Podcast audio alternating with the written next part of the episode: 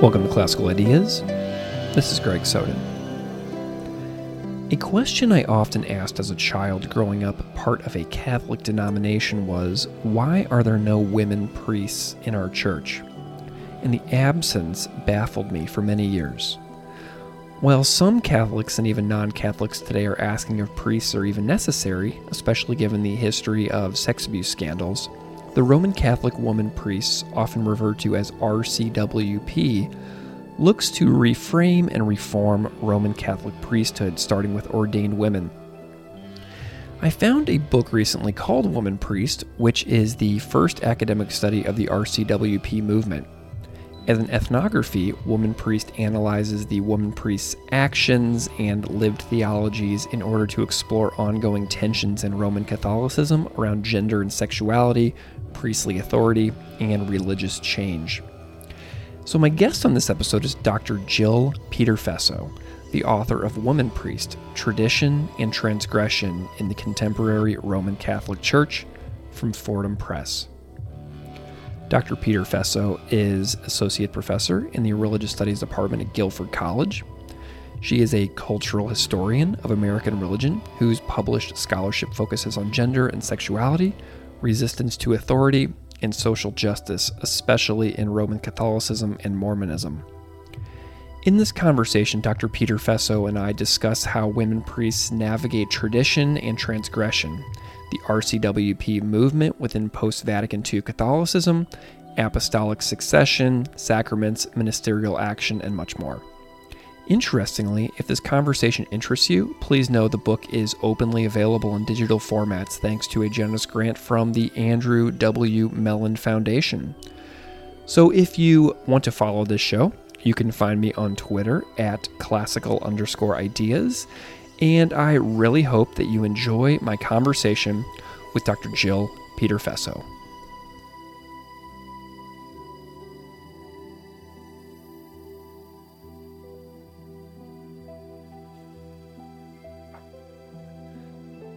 Dr. Jill Peterfeso, welcome to Classical Ideas. Hey, Greg. Thanks for having me. I'm delighted to have you here. Can you spend a moment and introduce yourself to our audience however you see fit? So, professionally, I identify myself as a cultural historian of American religion. Um, I currently am an associate professor at Guilford College, which is a small liberal arts Quaker college in Greensboro, North Carolina. Nice. Yeah. And as a faculty member at such a small school, I teach a, a, really wide range of courses and subjects. So while my areas of research and publication to date focus on Catholicism and Mormonism, I also teach classes on the history of Christianity, teach on Jesus and film and pop culture, feminist theology, African American religion, and also one of my personal favorites, I have a course on the Holocaust. Wow. What are you a department of one by any chance? um, I'm currently a department of two. Okay. Um, but we have a number of staff who also teach for our department. So gotcha. More, yeah, some, more than that. But sometimes it happens where I have a guest on who is a department of one at their yes. college. Like I'm thinking like Chris Jones and Topeka and stuff. So I, I, just love hearing like the, the thing. Yeah, mm-hmm. yeah. It, it's really it's got to be surreal to you know be in higher ed and to be sort of isolated as far as like having people to bounce ideas off of in a mm-hmm. department. Mm-hmm. So you know, good on you for for making the best of it because uh, it's it's really hard work when you're when you're isolated like that. You know. Yes, for sure. Thankfully, with great colleagues in other departments, I also teach in WGSS, Women's Gender and Sexuality Studies, and good friends with a lot of folks in English and physics. So wonderful. It's a, it's a good community. Well, I'm really interested in your in your academic path. I always ask guests to start off by mm-hmm. telling me about like sort of how they found their areas of interest and academic expertise, and we sort of like trace the academic path. And I know you're interested in Catholic studies, uh, American religious history, mm-hmm. and I'm curious if you can tell me about maybe some of the stepping stones that led you down this path that you've traveled to that have found you an associate professor of religion today. Like moments from youth or undergrad or mentors or grad school, anything that springs to mind as being really transformative for you? Sure. So, since we're here talking about my work on the Roman Catholic women priest movement, it seems right to start with my own Catholic upbringing. Um, though I would never have been able to draw a straight line between my Catholic upbringing and this book. There's a lot of zigzags, which we'll get to in a minute. But I did grow up Catholic. My family were the types of Catholics that would go to Mass every Sunday or every weekend, every holy day. You know, we didn't eat meat on Fridays during Lent, all of that stuff. And then I went to Catholic schools from middle school through high school. Mm-hmm. Um, and you know, Catholicism was just something I accepted. Like I didn't really push back against it. It just was what it was, and I was fine with that. One thing sort of sticks out in my memory was I went to an all-girls Catholic high school Mm-hmm. in St. Louis, Missouri. Hey, we're from that's where I'm from. Yes, we yes we're, and we're hopefully we'll get to talk more about that. I hope so. so I went to Cor Jesu Academy in St. Louis, and you know, we're it's a really great, like high-end Catholic all-girls high school. You know, we would our principal was a nun, and she would always tell us, "You girls, you're the cream of the crop," um, and we were like, "Yeah, okay, sure." Yeah. But you know, I think most of us believed we could do anything in the world, but what we could never do every first Friday mass, we couldn't say mass. Like Mm. they'd bring in a male priest for that. Um, and so I was in this very like strong woman high school with all these messages about what you can do in your lives, girls. And yet there was this one place where it didn't, where, where that didn't match up. And Mhm. it was in the celebration of the Eucharist, which is the, the central part of our faith. So, you know, 20 years later, I'll write a book on Roman Catholic women priests. Yeah. But in terms of my interest in religion, um, my interest in religious studies started in undergrad. So I went to Rhodes College in Memphis, Tennessee, which is another small liberal arts college, and we had to take four religion courses. Now, I did not think I would love this. I thought taking religion was going to be like what it was in high school and middle Mhm. school and grade school, which was terrible and dreadful and boring. Um, I was not stoked. Yeah. But the third of my fourth required religion class was this class on the Holocaust. Um, and that course completely changed my life. It changed everything about how I see the world and what mattered to me. And so at this point, I was hooked in religious studies. And so even though I primarily studied English and theater in college, I did get a minor in religious studies. And I found myself wanting to study religion in grad school. Mm. So I went to Harvard Divinity School, got a Master of Theological Studies degree. Um, while I was there, I focused on pastoral care and counseling and also Christianity and culture. My advisor at Harvard was the wonderful Bob Orsi, who's a great Catholic studies historian. And Oh yeah, legendary. Yes, awesome. Um, and I didn't know it at the time, but Bob Orsi would have a huge impact on me and my work. Um, so these seeds are sort of getting planted along the way, but I, I'm still not arrived at cultural historian of American religion yet. I wasn't sure what I wanted to do after Harvard. Um, I'd applied to law schools and was all set to do that. I had a breakdown in my therapist's office at Harvard right before graduation, where I realized, oh my gosh, I actually don't want to go to law school. So I deferred law school, worked in a law firm just to be sure, and I applied to PhD programs. Wow. Um, yeah. So I, I look back on my application to PhD programs and I, I see how enthusiastic I was and how completely unfocused I was. Mm. Like I was ready to go in any direction with my coursework and my research. I just wanted to do whatever I was doing really well. yeah. Um, and truthfully, the scholar I am now, um, cultural historian, American religion, is because of where I went to grad school. Had I picked a different school, I'd be a different person. We'd be having a different conversation Yeah. but I chose UNC Chapel Hill. Um, I chose it because it was really, it felt like the anti Harvard. It was Mm. really warm, like literally, it was Yeah. warm there. and the people were warm and Southern and happy. And it, it was clear the faculty at UNC were going to be really invested in the students. And so I happily moved to North Carolina. And my advisor, Laurie Maffly-Kipp, um, who's a- a historian of American religions, really um, had a huge impact on me from, from early on. And and I, I think we're, we're, we're getting to where Catholic studies becomes my thing, but, but we get there via Mormonism Nice. because my first semester at UNC, I took Laurie's Mormonism course. And this was a turning point for me in terms of what subjects I wanted to study and what questions I wanted to ask of the Mhm. world. So again, we're talking about women priests, my first book today, about the ordination of women in the Roman Catholic Church. Um, which is a small group of women who've defied Vatican authority and they've been illegally ordained women priests, but they do it because they love their faith and they think that they're going to help save Roman Catholicism. In Laurie's Mormonism class, I learned to think about women and gender and authority, but through a Mormon example. Mm. Um, you know, we were talking in Laurie's class about social and cultural and textual and political histories of Mormonism. And I became intrigued with our discussions on gender and sexuality. And I thought a lot about the expectations placed on Mormon women and the rules and theologies around gay and lesbian Mormons and the rigid patriarchies, the limitations on women's authority. And I came to realize that the questions I was asking about Mormonism were the questions that I needed to be asking of my own faith tradition, Roman mm. Catholicism. So it really is alarming to me when I look back how much I had imbibed the messages of Roman Catholic patriarchal authority or kyriarchical authority, which is another term for that. Um, it took studying this other tradition, this other patriarchal tradition, Mormonism, um, in the really full and multifaceted way that we did in Laurie's course, to, to really invite me to turn my own attention and my own critical eye to Roman Catholicism. So and I, I've never been the same since. Do you, did you, did you feel any sense of disappointment or or anything like that whenever you realized that you actually needed to be focusing on your own entire life as well? Like how did that go? Because that must have been a seriously transformative moment in your life. It was a realization that i bet there were a lot of things that i've missed that mm-hmm. I could mm-hmm. have been seeing and thinking about. Um, and then I had to ask myself, well, why wasn't I a feminist in high school? Mm. Why wasn't I thinking about gender and sexuality in in at Harvard? Like, what what was it that tipped the scales in this direction at this time? Um, and I mean, of course, a lot of that has to do with the questions we were asking intellectually, but also a lot of it has to do with what starts to happen in your personal and professional life. And you start wondering, okay, how do gender dynamics, how do how do power differentials start to play into this? So yeah, then you sort of look back on your past and think, huh, there were a lot of things there all along, but they were invisible to me at the time. Mm-hmm.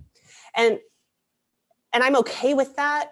I, I don't beat myself up about that too much because I think of myself as a professor who loves introducing students to things that are all around us already, but we don't notice it or think about it until we do. Mm, so amazing. I've sort of turned this into a pedagogical approach for myself, which is, you know, I teach American religion. Students come in my class, they're like, oh yeah, I mean, I, I'm, a, I'm American. I'm, I'm Christian. Like I, I understand it. It's like, no, but, but you don't. Yeah. And here, let's really dive into it. And suddenly they're seeing the world in whole new ways that bring them deeper into themselves, but also help them to understand their friends and neighbors and communities and our political system differently. So I think that's, I think my own experiences have allowed me to be a gracious guide as a professor. Mm, okay, so tell me about the you know coming to realize this uh, this movement of woman priests within Roman Catholicism. Like, were you presenting these ideas to like your your your dissertation advisor? Like, what kind of supports were you getting that helped you hone in on this topic? Okay, yeah. So this this actually brings in St. Louis. Awesome. It definitely brings in grad, grad school. Um, I first heard about the Roman Catholic women priest movement in the fall of 2007. I was in a Catholicism seminar at the time, as it turned out, and I did need a research topic for that class. Mm. But so I started hearing about this very controversial ordination ceremony that was happening in St. Louis, Missouri, where I grew up. And it's because my family's still there and my some of my best friends are there and they were like, "Hey, have you heard about this? These women are getting ordained and they're going to get excommunicated." Um, the other thing about it that really draw us in, that really drew me in, was that because the women couldn't have an ordination at a Catholic church, you know, they're these are women who who stand outside the church. Um, they were seeking other places to have the ordination. And it was a Jewish Reform synagogue that said, yes, you could, we, we will host you. Um, and as it turns out, my Jewish relatives, I'm a quarter Jewish, my Jewish relatives went to that synagogue. Awesome. So these two worlds were sort of colliding. My Catholic world and my Jewish world were colliding yeah. at this controversial ordination of these two women who were in their late 60s. Mm. Um, and the Archbishop uh, in St. Louis at the time was very angry about this and kept putting out messages that this was highly illegal and highly irregular. And he was also very mad at the female rabbi who was inviting the women priests in. Mm. So I was just intrigued by the media and the stories of these women. I'm like, they're nice grandmas. Why, why are we picking on them? Yeah. Um, and I wanted to learn more. So uh, over time, this interesting story that became a you know 20 page research paper for a seminar became a dissertation proposal and a dissertation and a book. Nice. How did your advisors take that? Were they like really like yes this is great. Let's do this um i think no they were very supportive uh, largely because this was clearly a project i could do Mm-hmm. So there's a there's a little tangent where this was not my dissertation topic, and I was trying to do archival work in St. Louis at the St. Louis uh, Archdiocesan Archives, and it was I was finding it very difficult to gain access to the archives for a number of reasons that I largely blamed myself for at the time. Somehow I wasn't scholarly enough to get into the archives, but I've talked to more female scholars of Catholicism since, and they're like, oh, there's a lot of gatekeeping at the archives. So I was like, well, if I can't, if I can't do a sort of by the book Catholic studies project, I'll go talk to these renegade women. They'd be happy to talk to me. And thus it became an ethnography where I really spent time talking to and going to, uh, I talking to women priests, going to ordination ceremonies and special uh, masses and things like that. So I just hung out with these women. I kind of described it as like I hung out with this movement. Awesome. And so I became an ethnographer. Yeah. And that which is great. It actually suits me really well. I love it. Well, okay, so you have this new book out, uh, Womanpriest Tradition and Transgression in the Contemporary Roman Catholic Church, which is part of the Catholic Practice in North America series from Fordham Press. Yeah. And I'm wondering if you can just tell me a little bit about this series, uh, what the series seeks to accomplish around dialogue for studying Catholicism, sort of here and now in the time we live in. Mm-hmm. Yeah, I, this this series is really cool. Um, I encourage folks to look look at the other offerings that they have in this this this series that looks at the historical and cultural practices of Catholic of Catholicism in North America. and also focused on the I think there's like the contours of Catholic experience. Um, there are some really cool books, various biographies. There's uh, books about Dorothy Day and the Catholic Worker. There's one on Stephen Colbert. Nice. So it, it's a really cool series.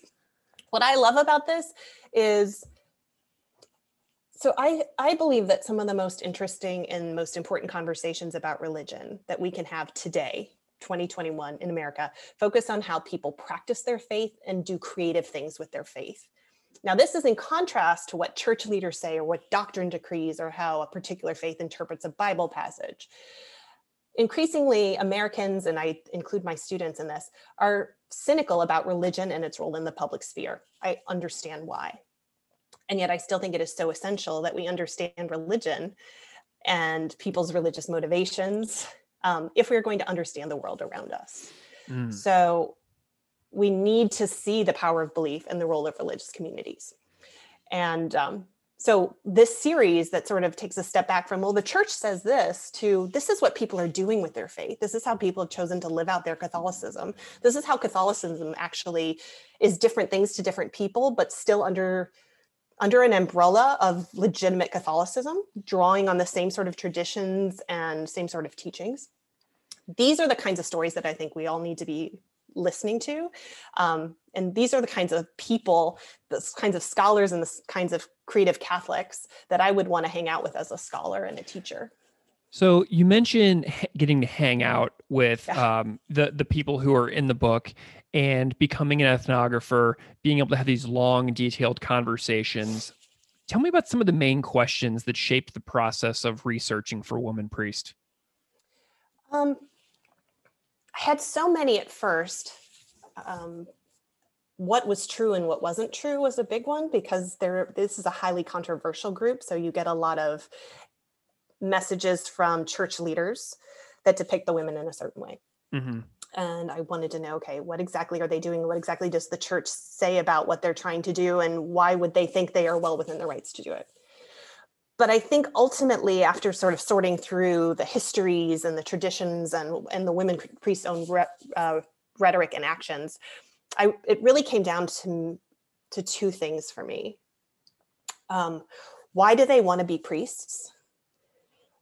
And why would they still want to call themselves Roman Catholics? Mm. Um, neither of those things should be a given. So there are books out over the past decade that say why priests why do we even have priests anymore there was an article in the atlantic last year that said we it's time to abolish the priesthood that was an amazing article too yes yes by a former priest yeah. so priesthood is not a given right Um, and why Roman Catholicism? There are, we know that there are groups that are not Roman Catholic but are still Catholic. Mm-hmm. So my one of my mentors and advisors, Julie Byrne, who's up at Hofstra, she's written this wonderful book called The Other Catholics, which is about the independent Catholic movement. And they have women priests and they have ways of doing sacraments and they have ways of doing ministries. And at no point are they like, and we're also Roman Catholic. They don't, they don't even, they don't even sort of poke the bear in that way. Um, but Roman Catholic women priests, the group I study, they do claim that. So really the two driving questions were why do they want to be priests? Why do they want to stay Roman Catholic? Mm. And from that stemmed a what the heck do they have to show us about contemporary challenges around gender and Catholicism and and Christian conflict? You know, I was as I was reading the book, uh, I, an idea came to me, um, and it seemed like so. So, as a teacher myself, um, whenever people would ask me why do you want to become a teacher, or whenever I was younger, I would say, "Well, I had so many bad teachers. Maybe I can do it better." And it seems to me that there might be this idea that the failure of men priests was so profound in some ways that it maybe mm. inspired some of the women priests to want to be priests more you know what I mean? Like, do I have that right? Is that sort of an underlying motivation for some of these women? I think you're onto something. Okay. there's definitely a big part of that. So I, I can address that and then I'll ex- expand on that. Sure. Um, you cannot talk about contemporary Catholicism without talking about the sex abuse crisis. Mm-hmm. And for the past 20 years, that's really shaped so much discourse in contemporary Catholicism. Um, and we've known about sex abuse in the church for about 40 years at this point. Mm-hmm. So, yes, the massive failures of the institution, of a patriarchal institution to protect the people, um, is something that weighs heavily on the minds of these women priests for sure. Mm. Um, they also see themselves as invested in social justice in a way that the church is, but also isn't.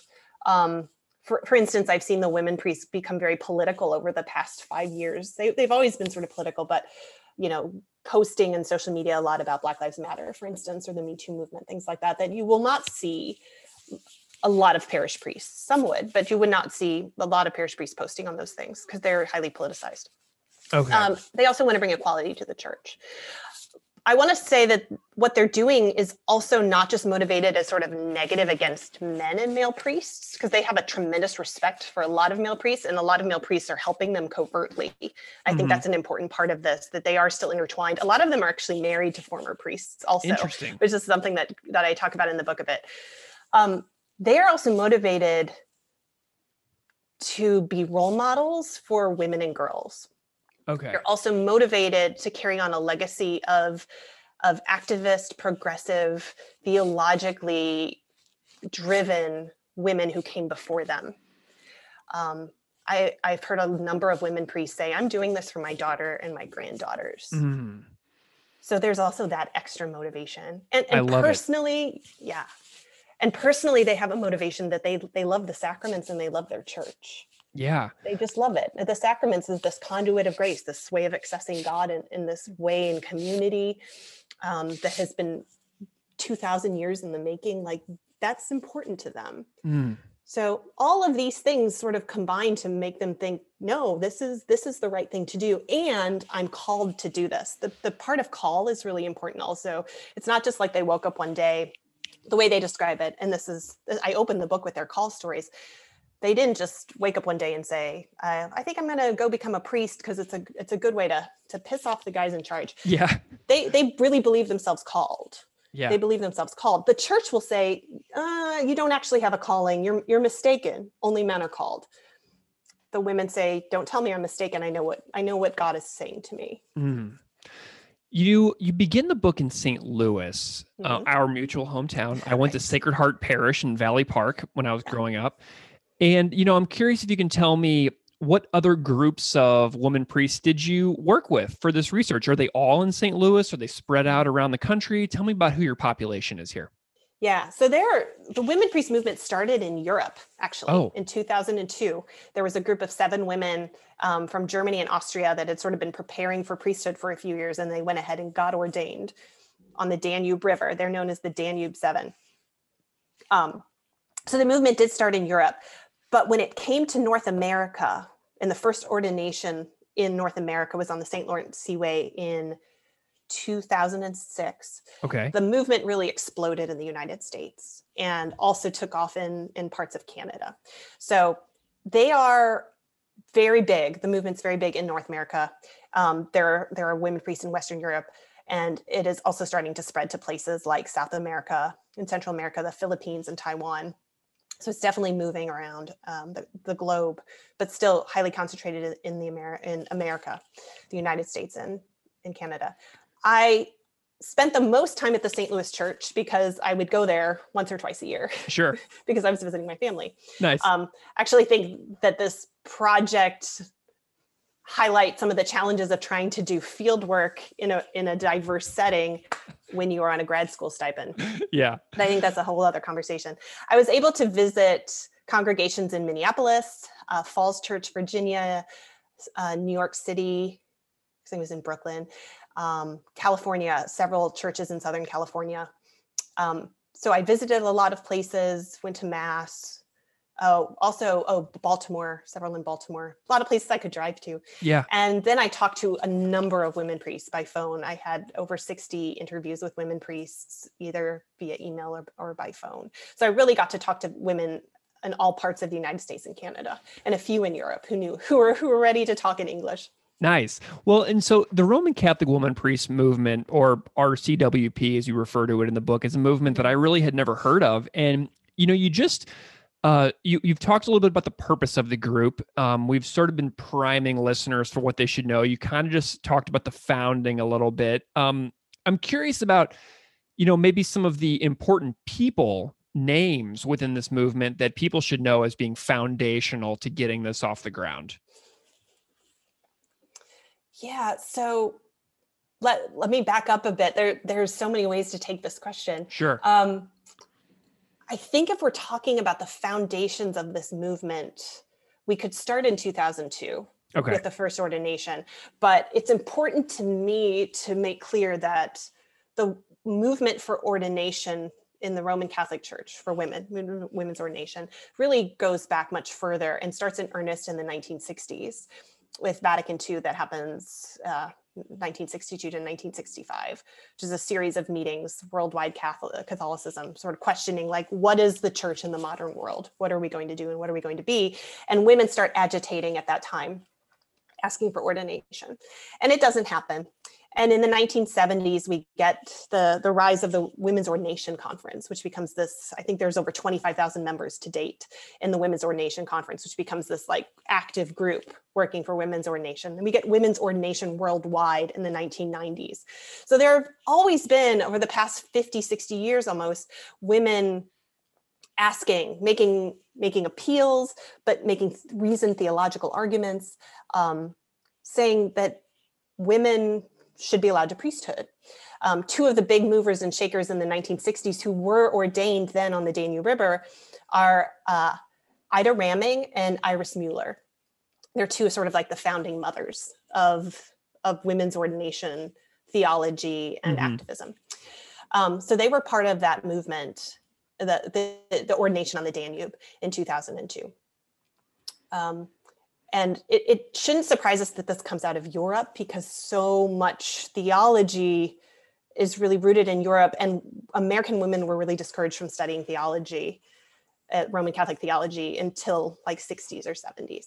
So, um, so Ida Ida Raming, Iris Mueller would be two big names, um, and then Christine Mayr-Lumetzberger is the one who started the, the the ordination group that was ordained on the Danube in 2002.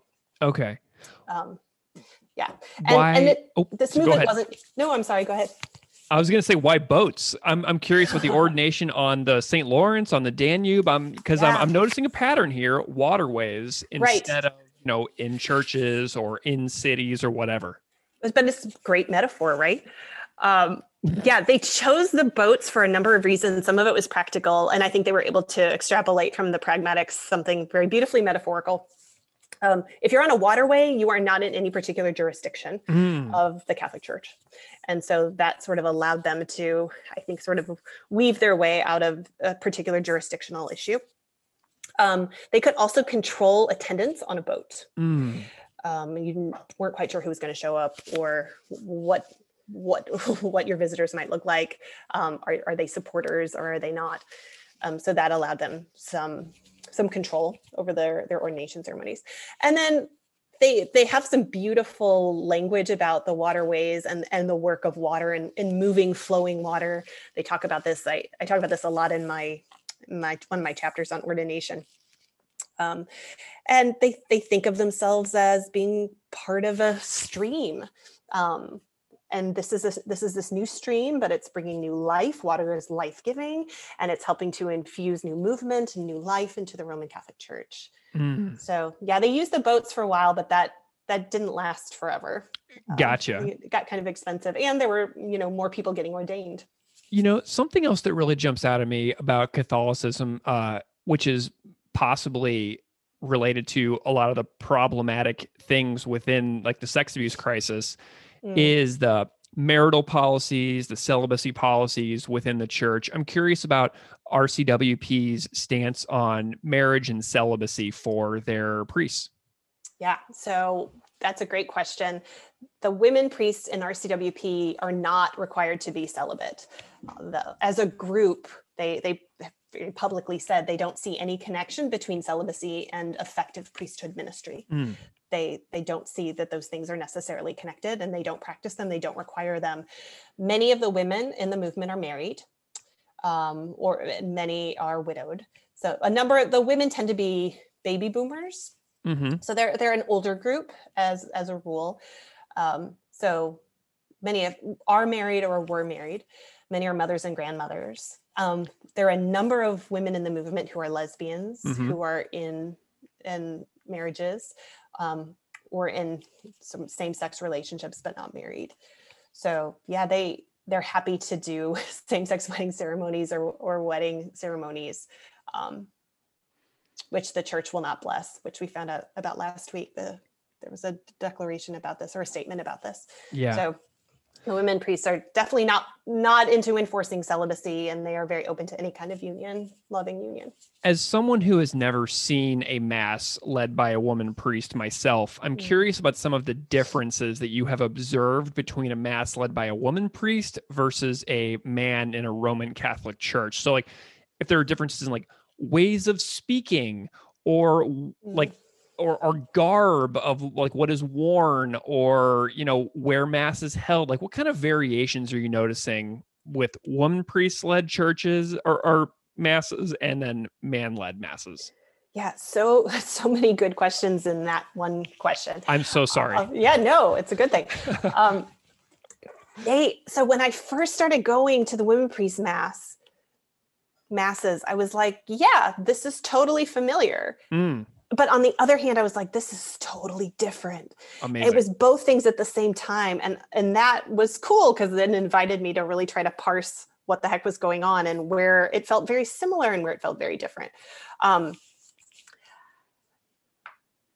I want to honor the many stories I heard from the women priests themselves and also other people who I talk to who attend women priest masses or have seen masses or have seen uh, church services done by Episcopalian women priests because Episcopalians, you know, are also sort of high church, like Catholicism to what looks and feels a lot like a Catholic mass. Mm-hmm. Um, and how when they first see a woman celebrating mass, that they they physically react like I'm um, very emotionally, like there's crying and there's just an opening I think there's a lot of that that happens for people. Um, my own engagement with these first masses was, I think I was in a more cerebral space. Um, I was immediately struck by gender inclusive language in all the prayers. So mm. we're hmm. just talking about Lord, like we're talking about God. It's not not God the Father, it's God Father and Mother or mother god. So a lot of that language was changed. Um, it wasn't about he and his and lord and king, but but much more gender open or gender neutral. Um, the women priests are about sharing sacramental authority. I, my chapter on sacraments talks a lot about the sharing of sacramental authority. And so, as a community gathered, we all participate in consecrating bread and wine which is not something that happens in the official church. Like Mhm. the church, the priest does this, and we are there to support.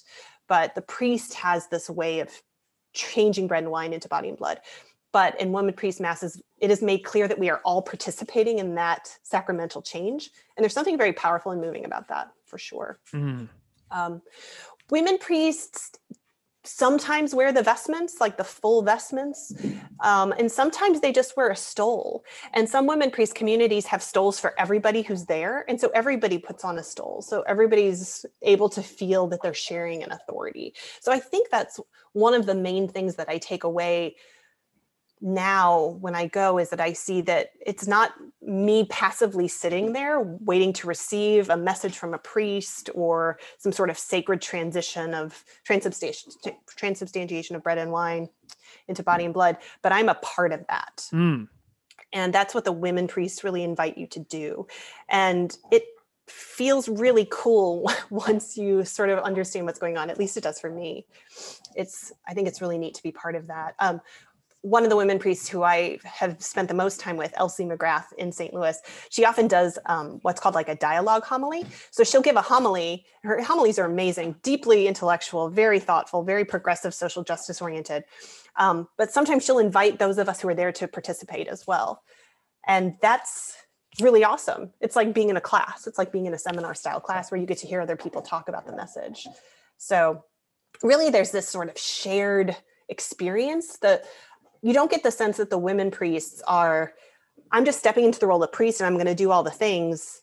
It's i'm stepping into the role of priest to change the type of dynamic around authority and holy exchange that we have going on here. Amazing. Um it, it- like whenever i go to st louis like i actually want to experience this now for myself because i never have. So i may have to hit you up for some contact info i sometime can do that Nice. Um, you know, something else that really jumps out at me is like, uh, if any longtime listeners of the show will know that I'm like super into like punk rock music and stuff like that, and so like I have like this sort of like tr- um, uh, sympathy for for transgressive sort of like um, movements in that regard, and I find this movement to be so inspiring because of the way that it acknowledges the beauty of sacred traditions that these women hold dear while also you know smashing through some walls and some ceilings. I mean it's wonderful. And a line that you have in the book is that i loved is women priests do not ask for permission to become priests. They just do it.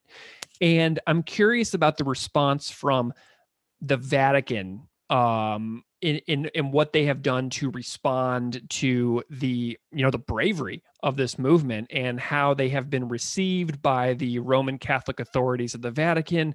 Tell me about the reaction and the butting of heads from both sides. Yeah, I thank you for pointing out that line. Um, I'm smiling over here because yeah, they, they've not been received well. Um, you can sort of you can sort of set that one up. You can Yeah. see that coming. Um, so I'll tell you a little bit about the women priests' overall philosophy and mission, which will sort of feed into why the church is not happy with them and how the church has responded. So the the Roman Catholic women priests is deliberately tackling a particular canon law. It's canon 1024. Mm-hmm. And that canon reads Only a baptized man can validly receive sacred ordination. Mm-hmm. And they don't buy it. A lot of feminist Catholic theologians over time have not bought it. They're like, this is this canon is not authoritative. Yeah. Um, and we, we're going to push back against this. So the women priests, yes, as I talked about earlier, how there's a whole lineage of activist women, women's ordination um, scholars and theologians who have been trying to change things and it just hasn't nothing's changed in fact like the 1960s was when we saw sort of the the surging movement for women's ordination and in the 1970s there was a document that came out in english in 1977 called inter insigniores the question on the admission of women to the to the ministerial priesthood. The full name of the document. It, that's really the first time you get a, a reasoned theological defense of an all-male priesthood. Mm-hmm. before then the thousand plus years before that it was sort of just this accepted thing it was in canon law but it wasn't until the late 70s that the church started making theological arguments so instead of opening to increased progressivism in the culture the church started to tamp down even more and that's going to sort of rile up your you're, you're progressive Catholics. Mm-hmm. So, so the women priests say we've got to take down, we got to break, we got to break this law. Yeah. Canon 1024 is the law we must break. Um, and by breaking this law, we're going to help the church. And their the movement's mission is we are a new model of ordained ministry in a renewed Catholic Church. They want to re, they want to renew and reform the church, but they want to do it from within. They see the church struggling in so many ways. Uh, Catholic Catholic sex abuse crisis, for instance, declining numbers of vocations, declining of members in the United Mhm. States. Um, so the, the women priests believe that they have a way that they can help. So in response, the, the Catholic Church has excommunicated all of these women. So- oh, great. Yes, I want to make very clear to read to listeners that that these women are not welcomed with open arms in any way by the official Roman Catholic Church. This goes back to what I was saying earlier about the series on Catholic practice in North America. Sometimes it's the people who are breaking the rules and doing creative things that are the most interesting and the most revealing about like where the growing edges are in a tradition. Yeah. So, yeah, they're all excommunicated. The, the form of excommunication that they are under, um, it's called latae sententiae. It basically says the women excommunicate themselves upon attempting to be ordained. gotcha. So, since 2008, there was a decree that said, like here from like from here on out, you excommunicate yourself if you try. So Yeah. the church didn't have to sort of come after each individual woman priest. You know, So- I'm really glad that you said that these are the most interesting people because to me, something like Canon Law 1024, and this is just my personal opinion here, but I find that to be extremely boring. Um, because I mean, if you if you realistically assess the sustainable future of what it would take to sustain a religious community for the long term over the next couple of centuries, the obvious answer stares us in the face, I feel. Um, and I'm I'm wondering about the conversations that you've heard coming out of the Vatican about Canon Law 1024. Can this be changed at basically any time? Uh, is it easy to change to it? Has Pope Francis had any movements on this? I'm I'm just curious what you've heard about about this uh, on their end. Yes. So the church, the, the answer is a pretty firm no. The, the question that some scholars have, Catholic study scholars have now, is whether whether the teaching of a male only priesthood is in fact uh, an, an, an infallible teaching. So that is something that has come up. Um, there was a document in 1994, Ordinatio Sacerdotalis, that said that, hey, I know you're still asking women about being ordained, but this is this is the church has no authority whatsoever to overturn this canon, basically. Mm. Um, and so it is to be definitively held by all the faithful. So, and there again, there are theological arguments for this. We, we might talk about this later when it comes to it, the in persona Christi piece. But basically, women can't image Christ because they're not men. Mm. and and you need to be able to be a man to image Christ. So it's Mm. part of the theological explanation. It's more complicated than that, but it, that's part of it. So no, Pope Francis, Pope Francis is such a paradox in this way because many progressive Catholics are applauding a lot of the ways he's returning the church to, to messages of simplicity, talking about poverty. You know, he, he is aware of the political strife that is happening in the West. Um, Mhm. he is aware that coronavirus is a thing that we can control with masks. So- Science. yep. right so he um you know he's really progressive friendly in some ways but on issues of gender and sex it's still a very the door is closed i Mm. will say but that's also what that's also what pope francis has said about the, the question of women's ordination i will say um, pope francis started um, a commission to this was in 2016 to to investigate whether women might be admitted into the diaconate which is sort of like before before priests are priests they're deacons Yeah. and after priests they can become bishops um, not all do obviously. So there's a there's a deacon and there's a permanent diaconate which means you never can go up to becoming a priest. And so pope francis was looking into whether women might be able to be members of the di- diaconate. Mm. and the the conclusion was it's inconclusive. We need to study this more. Um, but historically i just i want to point out this i talk about this in the book but your listeners might be interested to know there does seem to be a lot of first millennium information to suggest that women were deacons at some point. Ooh, interesting. So yeah, even even I, I think it's Romans talks about the deacon Phoebe. We have we have things written on walls and caves and archaeological stuff. So That's what I'm grasping for. So there are many historians who say, yeah, it looks like women were ordained in, to a type of ordained authority in the first millennium, and the women priests I I study draw on that. You mentioned earlier um, the concept of in persona Christi, Yeah. and I want to talk about that chapter because that it's it's such a wonderful chapter of your book. Tell me about what in persona Christi means again, and then I want to talk a little bit about the importance of bodies within Catholicism. Mhm. The idea of in persona Christi is to be like to be in the person of Christ, to, to stand in the person of Christ. I talked earlier about the document Inter Insigniores that came out in 1976, 1977, which was the first real theological defense of an all male priesthood. And one of the main reasons was well, Jesus was a male, and so a priest has to be male, or else it would confuse the faithful Mm, like the sacramental gestures of the priest would not work and the people would be confused. The other argument is that Jesus was a male who chose all male apostles. And so obviously it's Christ's will that men be priests. Okay. So the in, the in person the, the in persona Christi, the women priests say we can be in, in persona Christi too. The church will say we can't. The church will say you can't because we're not male. But we say that we can. And the the chapter that you're referring to, my chapter on bodies and women standing in persona Christi, really looks at what might be new messages, new symbols, new signals, um, new reads on gender and sexuality if we do envision a woman priest as representing Christ. Like why why does it have to be that because Jesus was male to stand in persona Christi you must be male? Why not if you stand in the role of priest, you start to expand out what the idea of what being Christ-like means. Mm. Something I'm really interested as well is uh, queer priesthood. And, you know, the Atlantic article that you talked about earlier, Abolish the Priesthood, speculates on the sexual orientation of many priests, which was a detail that jumped out at me a lot when I was reading that.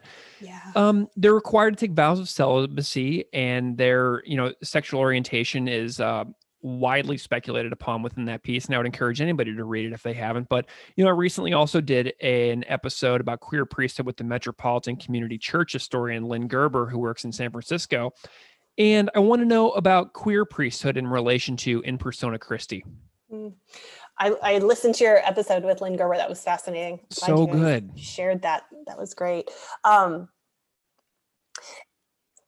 a note if anybody who's listening is curious to know more about the sexual orientation and practices of priests, my go-to scholar is Mark Jordan, um, who's one of one of the most amazing scholars that I've gotten to work with over the years, and he writes a lot about homosexuality and and Christianity, but has done some great work on Catholicism, priesthood, and and and gay culture. Okay. So yeah, there's uh, to, to your point, Greg. There's a lot of speculation as to how many priests might be gay and how many are actually celibate. Mhm. And the, the the reading I've done on this, it's usually pretty striking. It's not like oh, you know, a handful of priests are not celibate. It's uh-huh. a, a vast majority.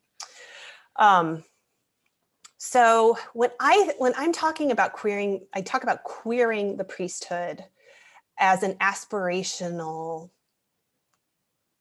aim for the women priests. And what I mean here, it's about the way that the women priests can and do and yet don't quite yet play with the gender complementarity idea that's embedded in the church. Let me unpack that a little bit. Sure. The idea of gender complementarity or theological anthropology um, is this idea that there are two genders and they have two very different roles to play. And men need to be this and women need to be this. Mhm. And the priesthood division, where men can be priests and women can't, uphold that. Um, that's gender complementarity. That's the theological anthropology. The women priests make some really interesting arguments about whether they should be priests or not. And a lot of the women priests, especially in the early decade of the movement, were saying we need women priests because women are more nurturing and women are more caring and women are able to do this because they've been mothers and women are able to be like this because sometimes they have grandchildren or they need they can be like this because they've been wives and wives help husbands in this way so I, hopefully you can see that what i'm drawing on are some pretty big gender stereotypes about women Mm-hmm. So, in some ways, this upholds the women priest arguments. We can be priests that are different, and that's what the church needs Yeah. because we are women. And yet, that's not a queering of the priesthood because it's still upholding a gender binary. Sure. So, so the women priests are in a position where some of them are starting to say, I'm not going to make an argument based on my gender for being a priesthood. I'm going to say that equality and character and faithfulness to the gospel and ability to minister to all different types of people are really what's more important than the fact that I'm quote unquote nurturing or Mm. I'm quote unquote a good wife. So yeah, that that's where I get really interesting. I, I- really interested in this this potential for the women priests to queer, to do this queering, queering as a verb of the priesthood, where they destabilize the gender binary that so upholds Roman Catholicism, and instead they start to envision new ways of thinking about priesthood as actually being removed from gender, which Mhm. now it isn't. I, I think if you Google imaged Catholic priest, it would be all men. Yeah. it would be this very quintessential idea. But if women start to destabilize that idea, how how how opening that might be for different forms of ministry and different theological ideas. You know, if if we if suddenly women are imaging Christ not because they're nurturing and caring like we think of Christ, but because all forms of gender can image Christ non-binary people trans people if all if everyone can image christ gay people straight people asexual people i think that's a i personally think that's a really beautiful thing to say about Christ and what the church canon and can and might be. Yeah, I mean, it makes sense to me. Um, you know, in, in the conclusion of the book, you talk about you you take the the book past the researched material, which ends in 2015. So the conclusion goes beyond that. And I'm curious about what are some of the biggest changes regarding the movement for the ordination of women in religion in the U.S. from the time you finished researching until today. Like, what are some some developments that you've seen after the researched material was gathered? I think what I'm seeing with the women priests specifically, um, I mean, they're still growing as a group. They're still ordaining more people. Uh, In some ways, they, you know, they they're drawing more and more people into their communities. Um, I think I, this is where I would want some of the women priests to, to chime in, who you know, Mhm. talking in 2021 as opposed to me speaking for them. But something that I've observed um, I think the Trump era has made them a certain type of activist. Like I've Mm. seen them, you know, they're on Facebook and they're, I, I'm on listservs for the groups, and they seem to be really getting into a certain type of Catholic activism around social issues. So I've seen a lot of that happening for the women priest movement. Um, there is, there's no sign that anything's going to change in terms of the Catholic stance on women's ordination. So, you know, Pope Francis has not changed this. Um, there have been more statements about no, we're not going to ordain women. At the same time, there have been more revelations about Catholic sex abuse around the world. So will women priests continue to be like, okay, I, we still think of ourselves as a very viable alternative. Um, I'm I'm curious to see what happens with the growth of the movement. I I, I think they've built some really wonderful communities. Um, the question is how much they can continue to grow, and and I I wonder sometimes, and I talk about this in the conclusion, like is it is it too late? Are the women priests the right thing? It's just for the wrong time because so many Catholics are just really disillusioned. I think a lot of the types of Catholics who would gravitate towards women priests are really fed up with a lot of elements of the Catholic Church. The Catholic sex abuse crisis is responsible for a lot of defle- defections from the church. So Mm. yeah, the, the movement's still growing. I um, most of them have moved to Zoom over the past year. Yeah. I've been to a Zoom mass, and um, so they're still trying to do the work, the, the work of growing their communities, but also the work of, you know, being safe during the pandemic and being aware of social issues. Say there's people within the congregations, uh, within parishes who agree with the women priest movement. Um, are there any things that people can do like or men in positions of leadership or just normal congregants what can they do to you know help push this along if they wanted Hmm. to Um, well, I mean, I think there are, there are a number of things. People who are who are intrigued by this idea of, of the Roman Catholic women priests, like the women priests have a website, and you can find masses, you can find services, and you can definitely participate. Now, they are not all over the country. They are not here in North Carolina. They weren't here in North Carolina during the majority of my research, so that that was part of a challenge of just getting to a service nearby. But they are in a lot of big metropolitan areas. Um, and like I said, right now many are on Zoom. So I think if you're interested, you could definitely check out a woman priest led mass. Um, I, they they are different, but they're they're also they also feel very holy. mm-hmm. Um, You Yeah, and I'm I'm wondering as well about like other religions as well, like Orthodox Judaism. You mentioned earlier Mormonism, so the Church of Jesus Christ of Latter Day Saints. Has there been any um, movement within ordination in in any other traditions that you're noticing? Is anybody moving any faster or slower than Roman Catholicism? um, it's yes and no. It's funny though. The women priests I study take a lot of their early activist ideas, sort of their their ways of doing like you know performative or, or performance based like activism comes from the example of the Episcopalian women in the 1970s Mm. who who did these sort of illegal ordinations. They found men in good standing to ordain them, and they got ordained and then eventually the episcopal church was like okay we're going to start ordaining women to the priesthood. The catholics did the same thing with the roman catholic women priest movement. It just hasn't had the same result. Like that the church has not said okay you're right. We'll let we'll let you in now.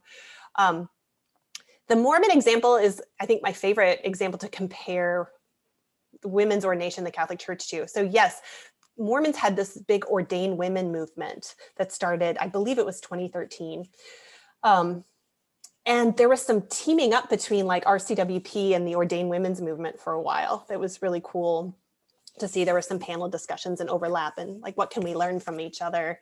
Um, what are the differences?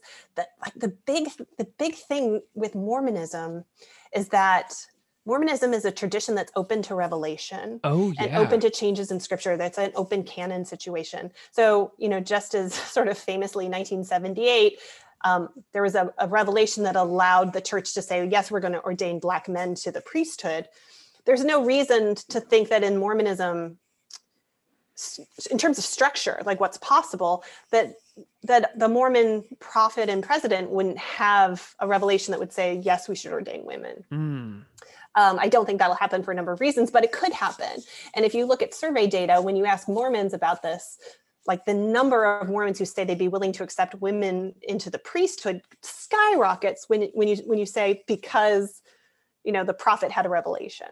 Now that- Ah, That because so Mormonism has this like like yeah. they, it's like an ace in their back pocket or something. Like if this card gets played, it's going to be okay, and that could happen. Again, I don't see this happening for a number of reasons, but um, it could. Catholicism's really different. You've got two thousand years of tradition that the church is going to draw on. yeah. So the Catholic, Catholics don't have that same kind of possibility.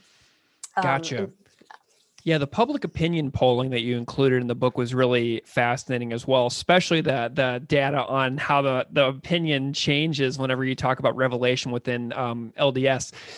What, is there any public opinion of polling available on American Catholics on their views of women ordination?